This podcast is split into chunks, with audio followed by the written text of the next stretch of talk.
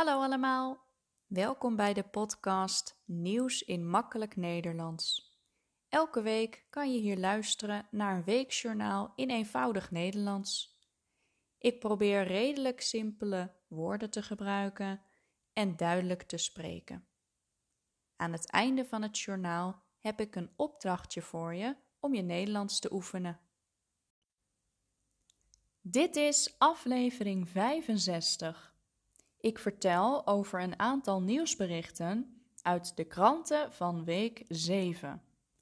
Deze aflevering gaat onder andere over de actiedag voor Giro 555, problemen in Paramaribo en carnaval.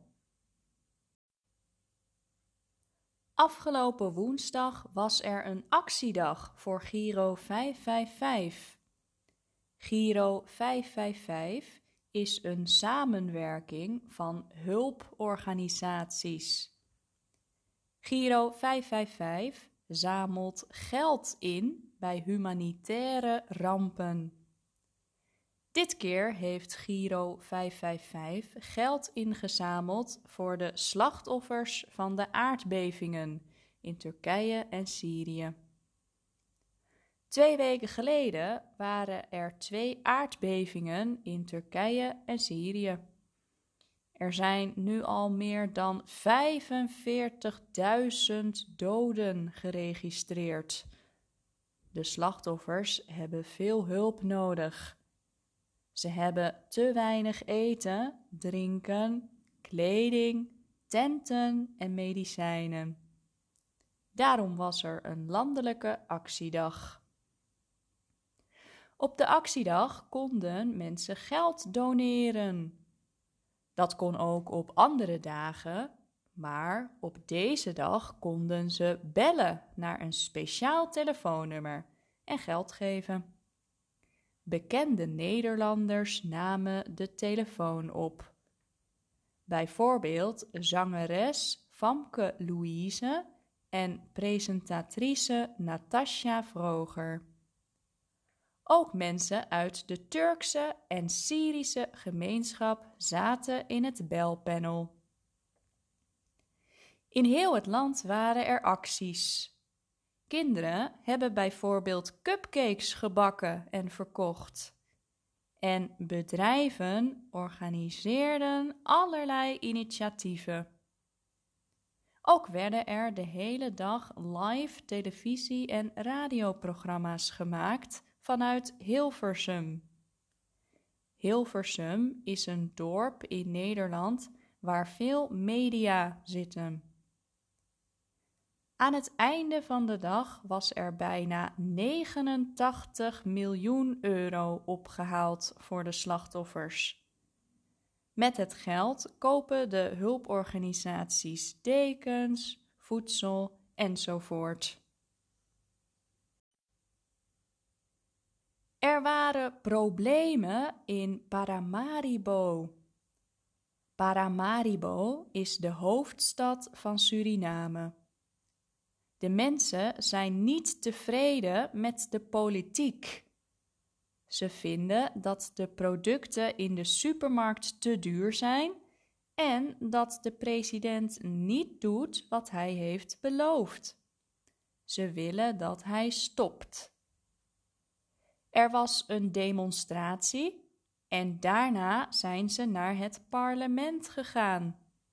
Ze wilden dat de politici naar buiten kwamen. De demonstranten probeerden om naar binnen te komen. Ze hebben spullen kapot gemaakt en ze staken dingen in brand. De politie heeft traangas gebruikt tegen de mensen. Traangas is heel pijnlijk voor je ogen. Je ogen gaan ervan tranen. Daarom heet het traangas. Veel mensen renden in paniek weg. Winkels en markten waren dit weekend dicht. De mensen konden het beste binnen blijven. De minister-president van Nederland, Mark Rutte, is op bezoek geweest bij Zelensky, de president van Oekraïne. De ontmoeting was in de hoofdstad Kiev. Ze spraken over de oorlog in Oekraïne. Deze oorlog tegen Rusland duurt al bijna één jaar. Vooral in de Donbass-regio wordt op dit moment hard gevochten. Deze regio ligt in het oosten van het land. Het bestaat uit de provincies Luhansk en Donetsk. Rutte en Zelensky praten over de hulp aan het land. Nederland en andere landen gaan bijvoorbeeld Leopard tanks geven. Rutte zei dat Nederland achter Oekraïne staat en het land blijft steunen. Dit weekend was het carnaval in Nederland. Dit feest is vooral populair onder de rivieren in Noord-Brabant en Limburg. Er zijn dan grote feesten en mensen dansen en drinken bier. Op sommige plekken moest je dit jaar een entree-ticket kopen. Bijvoorbeeld in de stad Sittard voor een feest op een plein. Vorig jaar was dit evenement nog gratis, maar nu zijn de kosten gestegen. Zo kost het nu meer geld om beveiligers in te huren. Daarom moesten de bezoekers dit jaar 11 euro betalen. Dat was natuurlijk erg jammer.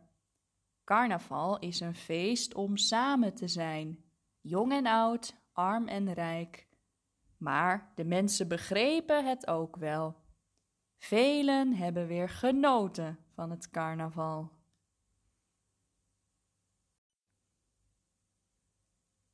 De taal in de boeken van Roald Dahl is een beetje veranderd. Roald Dahl was een Britse schrijver. Hij schreef boeken voor kinderen en volwassenen. Zijn stijl was uniek. De boeken waren bijvoorbeeld vreemd, grappig en een beetje eng. Nu zijn sommige woorden en zinnen aangepast. Zo zijn de teksten vriendelijker en genderneutraal gemaakt. Een personage in het boek Shaki en de chocoladefabriek is nu niet meer dik, maar enorm. En de Oompa Loompas zijn nu kleine mensen in plaats van kleine mannetjes. Op deze manier blijven de teksten voor iedereen leuk om te lezen, zegt de uitgever. Deze week was het ABN AMRO tennistoernooi in Rotterdam. Het is een bekend tennisevenement met de beste tennissers van de wereld, zoals Medvedev uit Rusland en Tsitsipas uit Griekenland. Het evenement vond plaats in Ahoy Rotterdam. Ahoy is een grote evenementenhal waar veel beurzen zijn en concerten. De Italiaan Sinner speelde in de finale tegen de Rus Medvedev.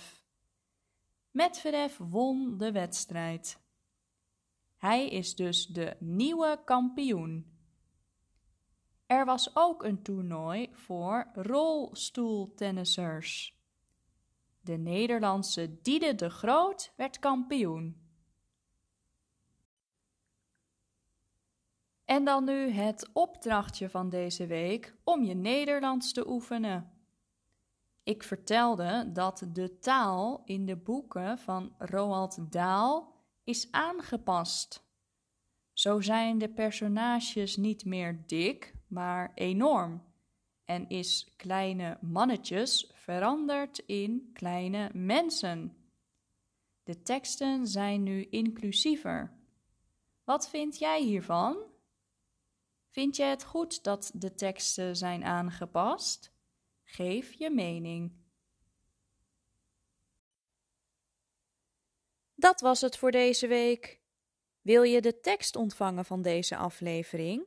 Stuur dan een mailtje naar nieuwsinmakkelijknederlands@hotmail.com.